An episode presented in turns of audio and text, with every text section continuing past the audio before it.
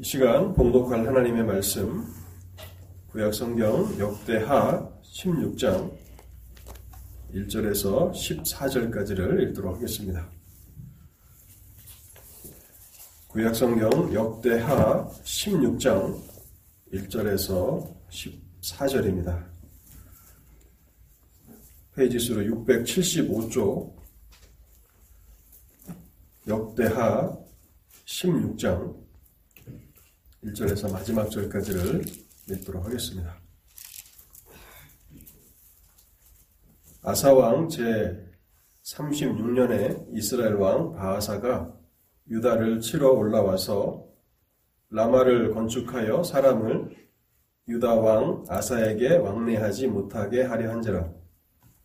아사가 여호와의 전 곳간과 왕궁 곳간에 은금을 내어다가 다메섹에 사는 아람왕 베나데색에 보내며 이르되 내 아버지와 당신의 아버지 사이에와 같이 나와 당신 사이에 약조하자. 내가 당신에게 은금을 보내노니 와서 이스라엘 왕 바하사와 세운 약조를 깨뜨려 그가 나를 떠나게 하라 하매 베나다시 아사 왕의 말을 듣고 그의 군대 지휘관들을 보내어 이스라엘 성읍들을 치되 이온과 단과 아벨마임과 납달리의 모든 국고 성을 쳤더니 바하사가 듣고 라마 건축하는 일을 포기하고 그 공사를 그친지라. 아사왕이 온 유다 무리를 거느리고 바하사가 라마를 건축하던 돌과 제목을 운반하여다가 게바와 미스바를 건축하였더라. 그때의 선견자 하나니가 유다 왕 아사에게 나와서 그에게 이르되 왕이 아람 왕을 의지하고 왕의 하나님 여호와를 의지하지 아니하였으므로 아람 왕의 군대가 왕의 손에서 벗어났나이다. 구스 사람과 룻 사람의 군대가 크지 아니하며 말과 병거가 심이 많지 아니하더이까. 그러나 왕이 여호와를 의지하였으므로 여호와께서 왕의 손에 넘기셨나이다. 여호와의 눈은 온 땅을 두루 감찰하사 전심으로 자기에게 향하는 자들을 위하여 능력을 베푸시나니 이 일은 왕이 망령되이 행하였은즉 이후부터는 왕에게 전쟁이 있으리다 하매 아사가 노하여 선견자를 옥에 가두었으니 이는 그의 말에 크게 노하였음이며 그때의 아사가 또 백성 중에서 몇 사람을 학대하였더라. 아사의 처음부터 끝까지의 행적은 유다와 이스라엘 열왕기에 기록되니라. 아사가 왕이 된 지 39년에 그의 발이 병들어 매우 위독했으나 병이 있을 때에 그가 여호와께 구하지 아니하고 의원들에게 구하였더라. 아사가 왕이 있은 지 41년에 1년 후에 죽어 그의 조상들과 함께 누움에 다윗성에 자기를 위하여 파두었던 묘실에 우리가 장사하되 그의 시체를 법대로 만든 각양 향 재료를 가득히 채운 상에 두고 또 그것을 위하여 많이 분양하였더라. 아멘. 그 설교를 위해서 잠시 기도하겠습니다. 하나님 아버지, 저희를 오늘도 하나님의 말씀 앞에 세우시니 감사합니다. 저희의 마음을 겸손케 하시고 부드럽게 하여 주셔서 하나님의 말씀을 기쁨으로 받게 하시고 믿음으로 연락하게 하옵소서. 하나님, 이 기록된 말씀은 우리의 영혼의 양식으로 주신 말씀이오니 성령께서 이 시간에도 말씀을 통해서 말씀과 함께 역사하실 때에 우리가 하나님으로부터 영혼의 양식을 얻게 하시고 그래서 우리의 마음이 강하여지고 또 우리의 마음이 힘을 얻어서 열심으로 하나님을 의지하며 온 마음으로 하나님을 섬겨 나갈 수 있도록 이 말씀을 통해서 일하여 주옵소서. 심히 부족한 자가 또 말씀을 증거하기 위해서 단에 섰습니다. 주의 성령께서 사용하시는 도구가 되게 하시고 이 강단을 통해서 하나님께서 말씀을 공급해 주실 때에 우리가 믿음 안에서 하나님 앞에서 성숙함으로 날마다 자라나가도록 오늘도 말씀을 통해서 일하여 주옵소서. 이 시간을 주의 성령께 온전히 의탁하올 때에 우리 주 예수 그리스도의 이름으로 기도하옵나이다. 아멘. 하나님께서 창조하신 이 창조 세계에는 일종의 공통된 특징이 있습니다. 창조된 모든 것들에는 시작과 끝이 있음을 우리는 발견하게 됩니다. 하루의 시작인 새벽이 있는 것처럼 하루의 끝인 밤이 있습니다.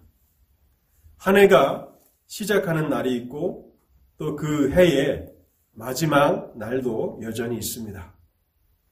시간과 역사는 계속 시작과 끝을 반복하면서 이어지고 있는 것 같지만 결국에는 우리가 살아가는 이 시간도 또 인간의 역사도 그 마지막을 향하여 나아가고 있음을 알게 됩니다.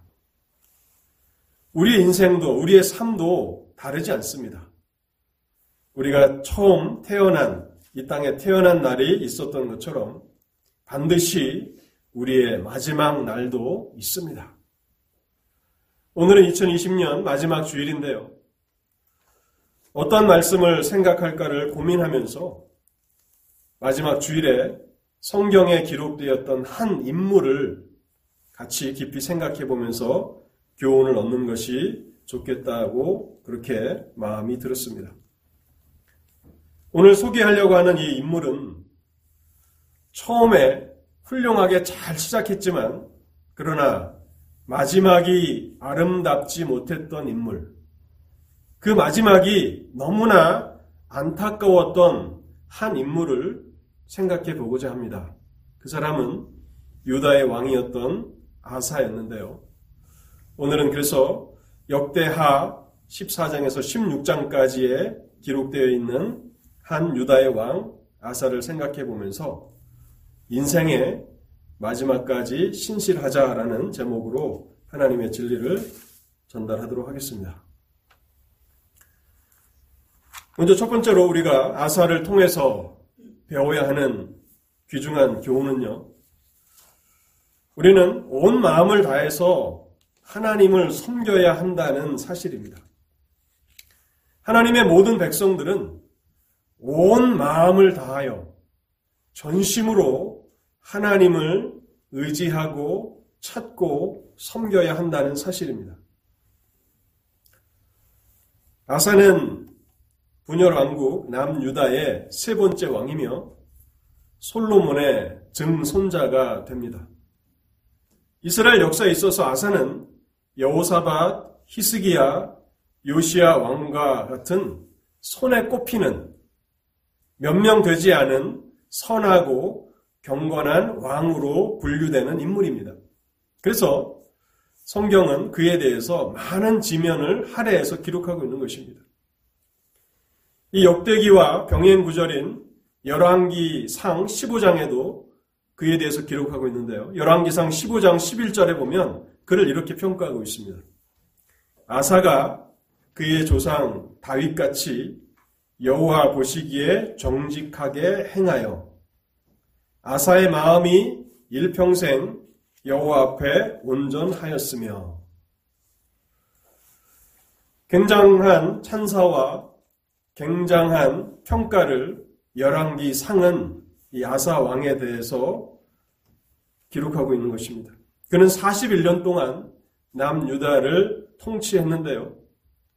아사 왕의 특징은 그가 전심으로 온 마음을 다하여 하나님을 섬겼다는 사실입니다.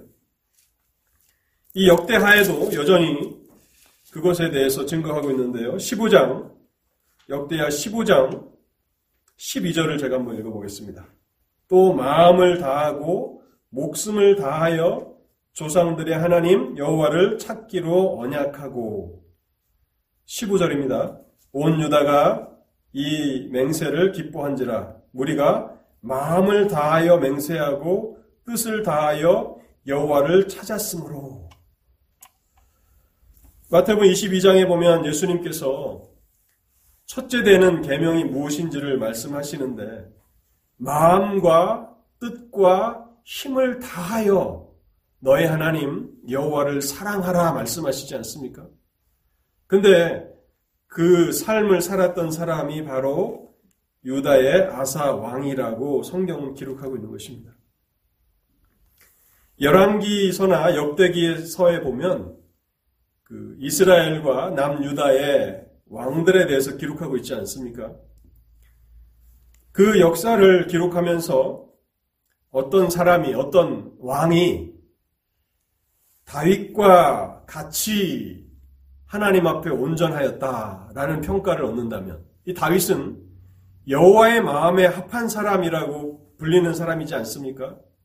하나님과 같은 관심, 하나님과 같은 생각을 가졌다라는 그런 뜻입니다.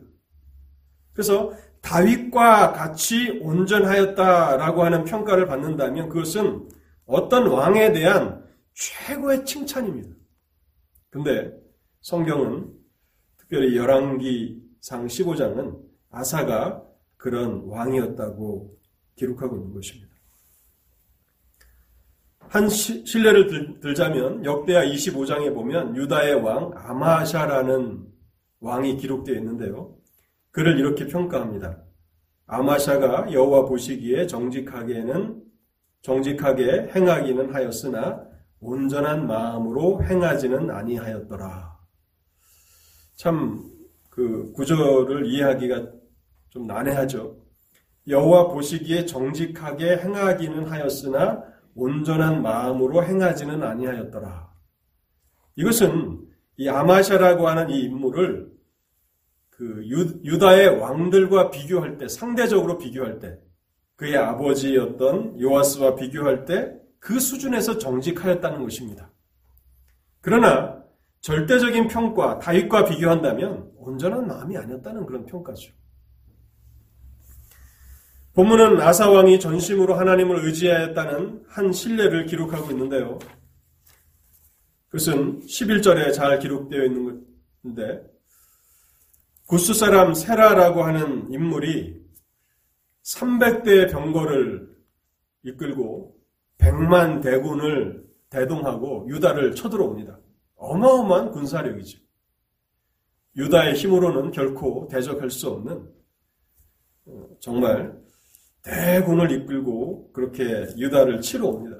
그때 11절에 보면 이것은 아사 왕의 기도입니다. 아사가 그의 하나님 여호와께 부르짖어 이르되 여호와여 힘이 강한 자와 약한 자 사이에는 주밖에 도와줄 리가 없사오니 우리 하나님 여호와여 우리를 도우소서 우리가 주를 의지하오며 주의 이름을 의탁하옵고 이 많은 무리를 치러 왔나이다. 여호와여 주는 우리 하나님이시오니 원컨대 사람이 주를 이기지 못하게 하옵소서 하였더니 제가 오늘 다루는 본문이 역대하 14장서부터인데요. 14장 11절 말씀입니다. 그래서 시간 관계상 제가 16장만 읽었는데 14장에 보면 이런 말씀이 있습니다. 하나님을 전심으로 의지하고 전쟁터에 나아가는 것입니다. 여러분, 제가 전심으로 하나님을 의지했다라고 하는 이 말을 자신있게 들을 수 있는 것은 전쟁터는 죽이기도 하고 죽기도 하는 곳이지 않습니까? 하나님을 전심으로 의지하지 않았다면 이 엄청난 대군을 상대해서 싸우러 나가지 못했을 것입니다. 그런데 아사왕은 전심으로 하나님을 찾고 의지하며 나아갔고 그때 하나님께서 14장 12절에 보면 여호와께서 구스 사람들을 아사와 유다 사람들 앞에서 치시니 구스 사람들이 도망하는지라 그를 환란 가운데서 건져 주십니다. 그리고 나서 이제 그의 삶에는 하나님께 주시는 평안이 임하게 되는데요. 하나님을 전심으로 온 마음을 다해서 찾고 의지하고 하나님을 섬기는 자들에게 주시는 선물이 하나님의 평강인데 이 평강이 아사 왕의 삶에 가득했다라고 하는 것을 성경은 기록합니다. 이 평안이라는 단어가 무려 여섯 번이나 반복되는데 역대하 14장에만 다섯 번 그리고 15장에 한 번 기록됩니다. 14장 1절을 제가 읽어보겠습니다. 1, 장 14장 1, 1절 하반절을 제가 읽어보겠습니다. 그의 시대에 그의 땅이 10년 동안 평안하니라. 5절도 보겠습니다. 5절 하반절만 읽겠습니다. 나라가 그 앞에서 평안함을 누리니라. 6절입니다. 여호와께서 아사에게 평안을 주셨으므로 그 땅이 평안하여 7절 하반절입니다. 주께서 우리 사방에 평안을 주셨느니라 하고 하나님께서 아사 왕의 시대에 평안을 주셨다는 것입니다. 여러분 이것이 얼마나 놀라운 것인가 하면 그 시대는 끊임없이 전쟁이 일어나는 시대였습니다. 마치 우리가 지금 국제사회에도 보이지 않는 무역 전쟁이 있지 않습니까? 뭐 총을 가지고 이렇게 싸우진 않지만 군사력을 가지고 싸우진 않지만 치열한 무역 전쟁이 일어나는 것이죠. 그래서 어떤 나라는 손해를 보고 어떤 나라는 이익을 보고 그래서 어떤 기업은 망하기도 하고 어떤 기업은 흥하기도 하는 것입니다. 죽고 죽이는 무서운 살벌한 전쟁이 일어나는 것이죠. 근데 이 당시에는 총칼로 이렇게 칼로 또 활로 이렇게 싸웠던 그런 시대죠. 근데 그 시대에 전쟁이 없었다라고 하는 것은 하나님께서 아사 왕을 얼마나 놀랍게 축복해 주셨는지를 그렇게 우리에게 기록해 주는 한 증거가 된다는 것입니다. 10년 동안 그 나라에 전쟁이 없었다는 것입니다. 그렇다면 우리는 이제 두 번째 크게 중요한 주제를 생각해 보려고 하는데요. 어떻게 아사는 전심으로 하나님을 섬기며 살아갈 수 있었는가 하는 것입니다. 어떻게 그가 온 마음을 다하여 하나님을 의지하고 찾고 섬길 수 있었는가? 그 비결이 무엇인가를 생각해 보겠습니다. 15장에 이제 그 비결을 기록하고 있는데 역대하 15장인데요. 그것은 그가 하나님의 말씀을 기쁨으로 받았고 하나님의 말씀으로 인해서 마음이 강하게 되었기 때문에 그런 것입니다. 그는 하나님의 말씀을 기쁨으로 받았습니다. 믿음으로 달게 받았고 그 결과 그의 마음이 강하여지게 되었습니다. 여기 마음이 강하게 되었다라고 하는 것은 마음이 나뉘어지지 않았다는 것입니다. 마음이 한 가지 일을 위해서 굳게 단단하게 이렇게 결합되어 있다는 것을 뜻하는 것인데요. 15장 18절을 제가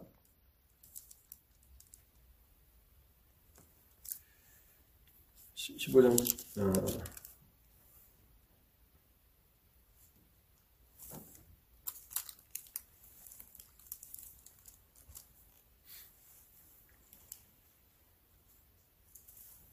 저도 이게 여러 성경 구절 14장부터 16장까지를 이렇게 하다 보니까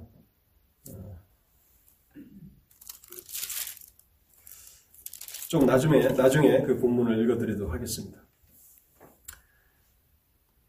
그는 하나님의 말씀을 기쁨으로 이렇게 받았고 그래서 마음이 강하게 되어서 전심으로 하나님을 따랐습니다. 그 이후에 그가 어떠한 일을 행하는가 하면 이제 유다의 종교 개혁을 어, 실시하게 되는데요. 종교 개혁에 대해서 이제 15장이 기록하고 있습니다. 하나님을 철저하게 따르기 위해서 그가 어, 하나님 앞에서 이 개혁을 실천해 나갑니다. 그때 이제 하나님께서 2절에 한 선지자를 그에게 보내주십니다. 그 선지자가 15장 1절에 보면 오데세 아들 아사랴라고 기록하고 있는데요. 하나님께서 그 선지자를 통해서 말씀을 주시는 내용은 너희가 여호와와 함께하면 여호와께서 너희와 함께 하실지라 라고 하는 그런 말씀입니다. 그래서 그 말씀을 듣고 15장 8절에 보면 아사가 이 말 곧 선지자 오데세 예언을 듣고 마음을 강하게 하여라고 기록되어 있습니다.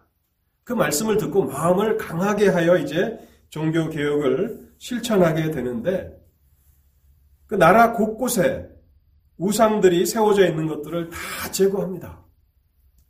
여러분 참그 믿기 어려운 일이지 않습니까? 이스라엘 백성들이 살아가는 그것도 다윗의 혈통으로 이렇게 왕들이 계승되는 유다 나라에 곳곳에 우상들이 있었다라고 하는 것은 얼마나 충격적인 일입니까? 그것도 뭐 역사가 많이 흘러간 것도 아니고 이 아사는 솔로몬의 증손자밖에 되지 않는데도 불구하고 이미 나라의 여러 곳에 우상이 있었다는 것입니다. 그래서 그 우상들을 다 제거하였고 더 나아가서 그가 15장 16절 17절에 보면 그 어머니 마아가가 만든 아세라 목상까지 깨뜨리고 그것을 부수고 가루로 만들었다. 그리고 그의 어머니를 태우의 자리에서 쫓아냈다 하는 것입니다. 아마도 자기 어머니가 끝까지 우상 숭배를 포기하지 않았기 때문에 그 태후의 자리를 패한 것으로 보입니다. 이처럼 아사는 하나님 앞에서 온전한 마음을 가지고 평생 하나님 앞에서 그렇게 정직함으로 살아갔던 것입니다. 그래서 하나님은 그의 시대를 놀랍게 축복하시는데 그래서 19절에 보면 이때부터 아사왕 제 35년까지 다시는 전쟁이 없습니다. 마지막 그 학자들에 의하면 한 5년 정도 그 5년 정도는 좀 그게 그, 그의 어, 부족함들이 드러났지만 그의 통치 기간 거의 그 모든 통치 기간 가운데는 하나님의 평강이 임했다라고 그렇게 기록하고 있는 것입니다. 어떻게 전쟁이 끊임없이 일어나는 그 시대에 그의 나라는 평안할 수 있었는가?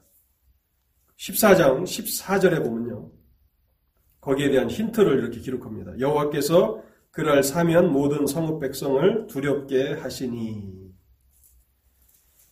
그 사변에 사면에 유다 나라의 사면 백성들을 두렵게 하셨다는 것입니다.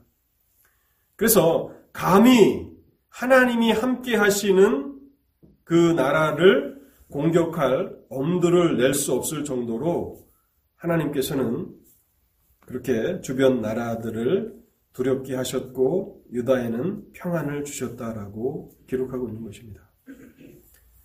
그뿐만 아니라 이제 남과 북으로 이스라엘이 분열되어 있지 않습니까? 그럼에도 불구하고 북쪽에 살아가던 경건한 하나님의 백성들, 경건한 사람들이 하나님께서 아사 왕과 함께 하심을 보고서 이제 유다로 이주하는 사람들이 생기게 됩니다. 15장 9절인데요.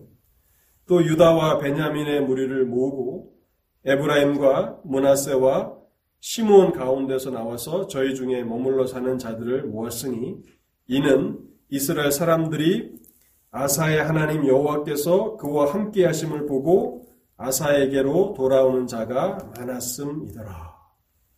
나라가 점점 더 부강해지고 군사적으로도 강력해지고 하나님께서 주시는 평안이 임하는 그래서 지상의 하나님의 나라가 이루어지는 것처럼 그렇게 하나님의 함께 하심이 나타났다는 것입니다.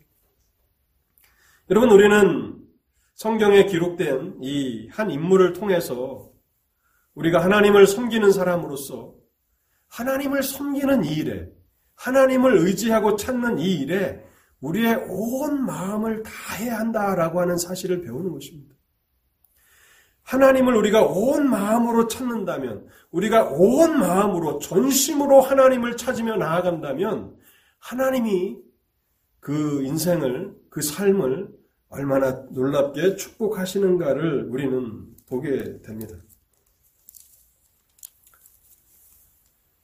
그 비결이 우리는 성경을 통해서 배우게 되는데 그 비결은 다름 아닌 하나님의 말씀을 그가 믿음으로 받게 되었고 그래서 그 말씀으로 인해서 그의 마음이 강하게 되었기 때문에 그는 하나님 앞에 나아갈 때 전심으로 나아갈 수 있었다는 사실입니다. 이제 본문을 통해서 세 번째 그 부분을 생각해 보려고 하는데요. 마지막 교훈을 생각해 보려고 하는데요.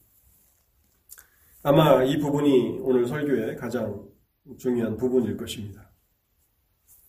인생의 마지막까지 하나님 앞에 신실하게 살아갈 수 있는 은혜를 구해야 한다는 사실입니다. 우리는 인생의 마지막까지 하나님 앞에서 신실하게 살아갈 수 있는 은혜를 구해야 합니다. 열왕기상은 이 아사 왕의 마지막 그 2년에 대해서 또 조금 더 길게 잡으면 마지막 5년 정도의 삶에 대해서 침묵하고 있습니다.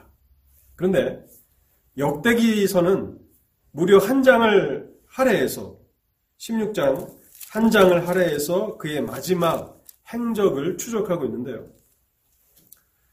이것은 우리에게 던지는 교훈이 실로 큰 것입니다. 하나님께서 아사 왕과 그 시대의 백성들에게 오랜 평안함을 주셨습니다.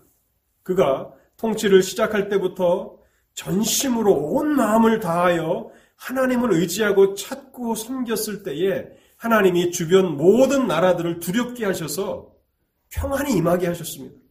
그런데 그 오랜 기간의 평안함이 영적인 퇴보와 영적인 해이함을 초래하게 되었음을 오늘 우리가 읽은 역대하 16장이 밝히고 있습니다. 우리가 하나님 앞에서 하나님께서 주신 그 은혜들을 누릴 때 그것이 하나님의 은혜의 선물이라는 것을 늘 깨닫고 감사하지 않는다면 마치 내가 당연히 누려야 하는 권리인 것처럼 착각한다면 하나님의 선물이 우리에게 축복이 되지 못할 수도 있다는 사실을 발견합니다. 그가 마지막 인생의 마지막 부분에 영적으로 크게 퇴보하였다라고 하는 증거는요. 16장 1절에 나타나는데요.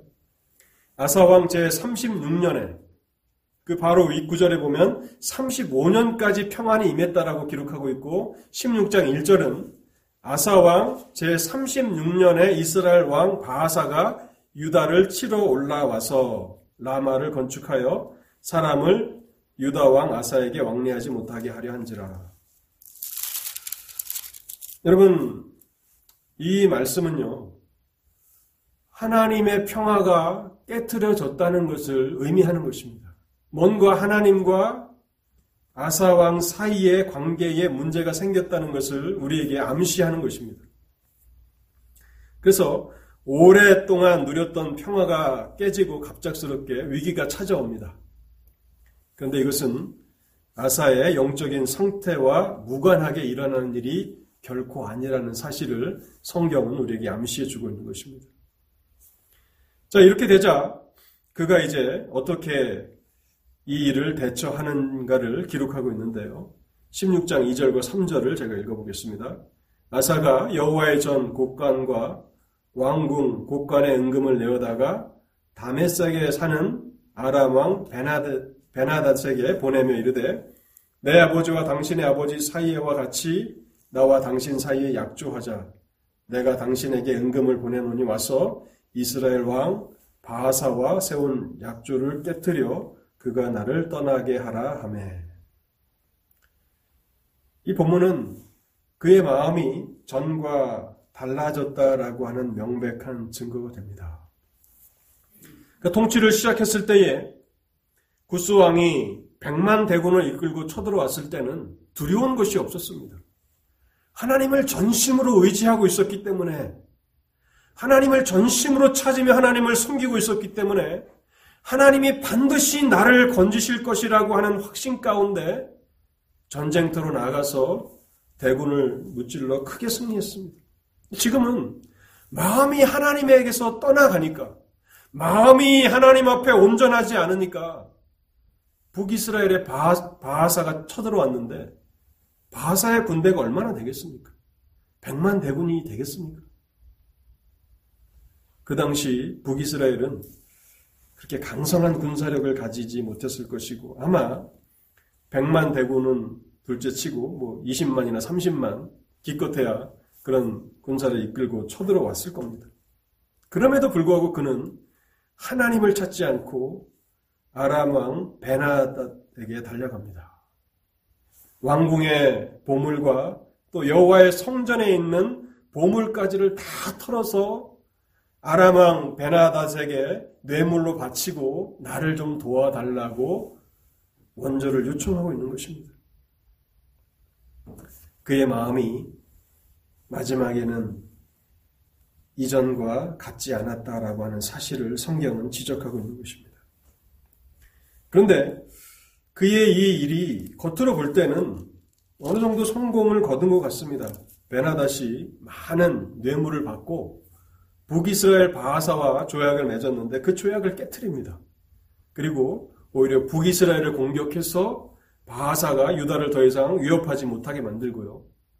더 나아가서 바하사가 이제 라마라고 하는 곳에 어, 예루살렘 북쪽에 있는 지명인데요. 그 길목을 막고서 북이스라엘 백성들이 남유다로 이주하는 것을 막으려고 했습니다. 왜냐하면 하나님이 함께 하시고 그 나라가 평안하니까 북쪽에 있었던 경건한 하나님의 백성들이 남쪽으로 많이 이주하는데 그것을 막으려고 라마에다가 이제 그 성을 건축하려고 했는데 이제 베나닷을 통해서 다른 위협이 있으니까 그것을 다 버려두고 도망갑니다. 그러자 그가 바하사가 가지고 왔던 목재와 돌을 다 유다로 가져와서 이제 유다의 그 성읍들을 건설하게 되었다고 이렇게 성경이 기록합니다. 그러니까 뭐 크게 손해 본 것 같지는 않아요. 나름대로 정치적으로 잘 이 위기를 극복해 나간 것 같습니다. 그런데 문제는 무엇입니까? 그 일을 하나님께서 기뻐하지 않으신다라고 하는 사실에 있는 것입니다. 하나님은 이번에도 선지자를 보내시는데요. 선지자 하나니라고 하는 그 선지자를 보내셔서 그를 책망하십니다. 16장 7절을 제가 읽어보겠습니다. 그때 선지자 하나니가 유다 왕 아사에게 나와 그에게 이르되 왕이 아람 왕을 의지하고 왕이 하나님 여호와를 의지하지 아니하였으므로 아람 왕의 군대가 왕의 손에서 벗어났나이다. 그러면서 8절에는 이전에 하나님께서 구스의 백만 대군을 물리쳤을 때의 역사를 회상하는 것입니다.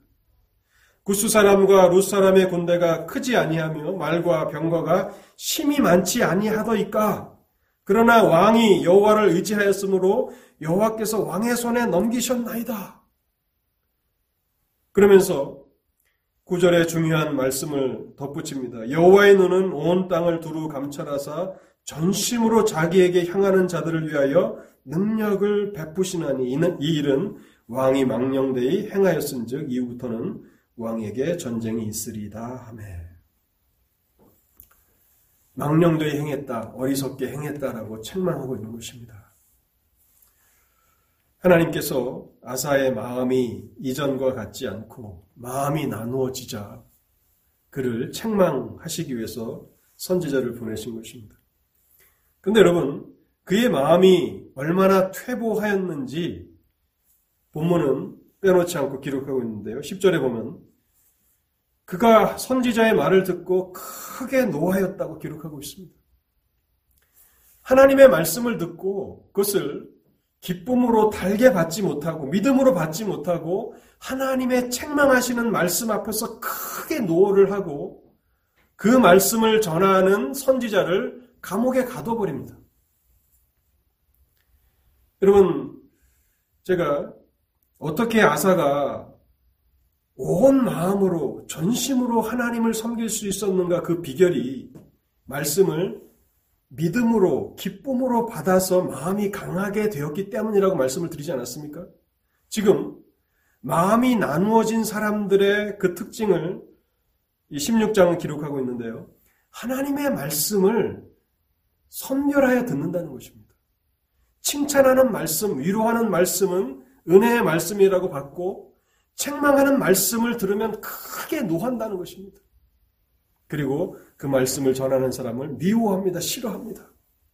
이것이 우리가 영적으로 매우 병들어 있다라고 하는 그런 증거가 되는 것입니다.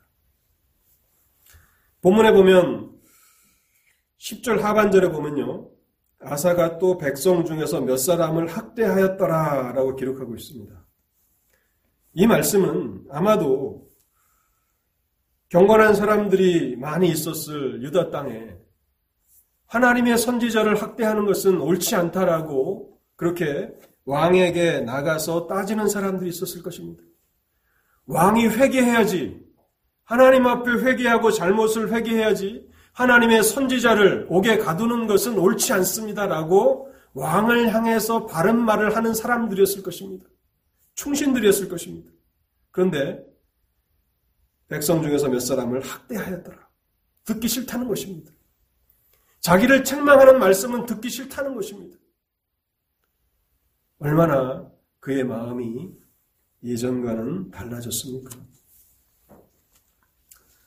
오랜 평화가 하나님께서 주신 그 안락함이 그의 마음을 교만하게 만들었고 영적으로 퇴보하게 만들었던 것입니다. 그래서 하나님의 백성들은요, 이 세상을 살아가면서 단순히 안락하고 평안한 삶을 목표로 해서는 안 되는 것입니다. 하나님께서 주신 그 평안함과 안락함이 우리를 영적으로 퇴보하게 만들고 하나님으로부터 멀어지게 만든다면 그것은 하나님의 축복이 아니라 하나님의 재앙입니다. 하나님의 저주입니다. 하나님께서 주신 그 평안은 얼마나 고귀한 것이었습니까? 그런데 인간은 부패한 존재라 하나님의 은혜의 선물을 받고도 오히려 영적으로 퇴보할 수 있다는 것입니다. 그래서 우리가 이 마지막으로 이 아사왕을 통해서 배워야 하는 이 진리는요. 인생의 마지막까지 신실할 수 있는 은혜를 구해야 하는 것입니다. 하나님께서 우리에게 축복으로 주시는 것들이 우리에게 재앙이 되지 않도록 우리를 하나님으로부터 멀어지게 하지 아니하도록 우리의 마음을 해이하게 만들지 않도록 하나님 우리를 늘 겸손케 하옵소서. 하나님의 말씀에 대해서 우리가 어떻게 반응하는가 하는 것은 하나님은 우리가 어떻게 대하고 있는가를 보여주는 거울입니다.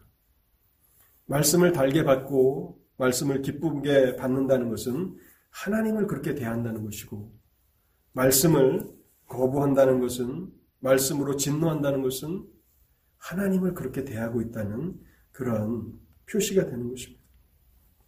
그래서 우리는 항상 겸손하기를 힘써야 하고 하나님 앞에서 우리가 늘 하나님의 말씀을 순전함으로 받아서 마음이 나누어지지 않기를 간구해야 합니다. 여러분, 이 아사 왕은 다윗과 비교되는 이스라엘의 손꼽을 만한 몇 사람 되지 않는 선하고 경건한 왕입니다. 그런데 다윗은 하나님 앞에 아사보다도 더 큰 죄를 범하였습니다. 그렇죠? 살인을 그 교사했고 또 간음을 저질렀던 그러한 사람이지 않았습니까? 그럼에도 불구하고 하나님께서 이 사람은 내 마음에 합한 사람이라고 말하는 그 이유가 어디 있습니까?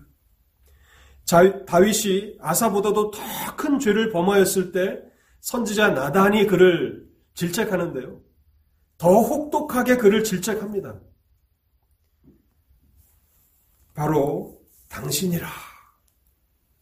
그러니까 아, 양 아흔 마리 가지고 있는 그 농부를 비유하면서 그 악한 사람이 바로 당신입니다. 했을 때 다윗은 하나님 앞에 눈물로 회개하며 죄를 정직하게 고백하였습니다. 그러나 아사는 그렇게 되지 못했습니다.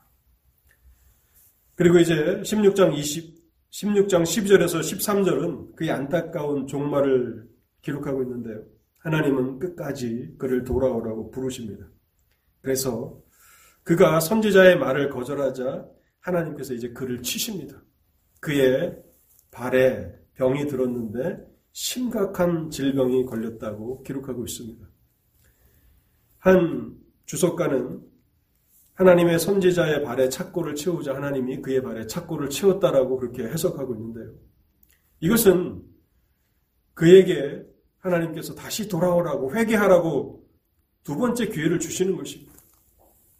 그런데 이때에도 그는 하나님 앞에 간구하지 아니하고 의원들에게 도움을 청했다고 기록하고 있습니다. 여러분 우리가 질병에 걸렸을 때 의사의 도움을 구하는 것이 잘못된 겁니까? 잘못된 거 아닙니다. 그런데 하나님의 백성들은 먼저 하나님께 도움을 청해야 한다는 것입니다. 이 땅의 모든 자연적인 그런 그 원리들 또 섭리들 그러한 것들 중 하나가 바로 약이 되는 것이고 또 의료 의술이 되는 것이죠. 이 모든 것들은 하나님이 사용하시는 방편입니다. 하나님이 사용하시는 도구입니다. 그래서 그 도구들을 사용하기 전에 하나님 우리를 도와주옵소서라고 하나님께 먼저 간구해야 되는데 아사는 그렇게 하지 못했다고 기록하고 있습니다. 그는 잘 시작하였습니다. 그런데 마지막이 아름답지 못했습니다. 뭐 처음부터 어그러진 길을 걸어갔던 사람들도 많이 있습니다. 선한 일, 경건한 일이라고는 거의 그 업적으로 남을 게 없는 그런 왕들도 있습니다. 그런데 우리가 이 아사 왕을 보면서 안타까운 것은 그가 얼마나 훌륭한 인물이었는가, 그가 얼마나 잘 시작하였는가를 알기 때문에 그런 것이고, 그의 인생의 대부분을 온전한 마음으로 하나님을 섬겨 나갔기 때문에 그의 종말이 더욱 안타까운 것입니다. 그 마지막이 잘 아름답게 마무리되었다면 아마 다윗을 능가하는 인물이 되지 않았겠습니까? 그런데 그는 안타까운 종말을 맞이하고 말았습니다. 사랑하는 성도 여러분, 우리가 마지막 2020년 이 주일에 하나님 앞에 어떤 은혜를 구해야 합니까? 마지막까지 하나님 앞에 신실할 수 있는 은혜를 간구해야 하는 것입니다. 하나님께서 우리에게 축복으로 주시는 것들, 그것이 우리를 영적으로 퇴보하지 않도록, 우리를 하나님께로부터 멀어지게 하지 않도록 하는 은혜를 구해야 하는 것입니다. 결론의 말씀을 드리겠습니다. 우리는 온 마음으로 하나님을 의지하고 찾고 하나님을 섬기고 있습니까? 아사의 삶의 대부분은 우리에게 그것을 증거합니다. 하나님이 원하시는 것은 나뉘어진 마음이 아니라 전심으로 하나님을 찾고 하나님을 구하고 하나님을 섬기는 일에 온 마음을 다하는 것을 하나님이 얼마나 기뻐하시는가를 우리는 생각해야 하는 것입니다. 그래서 적당한 선에서 멈춰서 적당한 선에서 만족해서는 안 되고 온 마음을 다하여 전심으로 하나님을 의지하고 찾으며 또 하나님을 예배하는 여러분들의 삶이 되시기를 바랍니다. 또한 어떻게 우리가 그렇게 살아갈 수 있는가? 하나님의 말씀을 기쁨으로 받을 때 우리의 마음이 강해진다고 말씀하고 있습니다. 하나님이 그 한 목표를 향해서 다름질할 수 있는 강한 마음을 주시는 것입니다. 우리의 의지력이 강하다고 되는 것이 아닙니다. 하나님의 백성들 가운데 누가 마지막까지 신실하고자 그렇게 마음을 갖지 않는 사람들이 있겠습니까? 우리의 의지로 되는 문제가 아니라 날마다 하나님의 말씀을 통해서 우리의 마음이 강해져야 합니다. 그래서 개인적으로 성경을 읽으실 때 기쁨으로 믿음으로 성경을 읽어 나가시고 또 교회에 와서 하나님의 말씀을 들을 때 믿음으로 그 말씀을 달게 받으십시오. 그러면 하나님께서 그 마음을 강하게 해주십니다.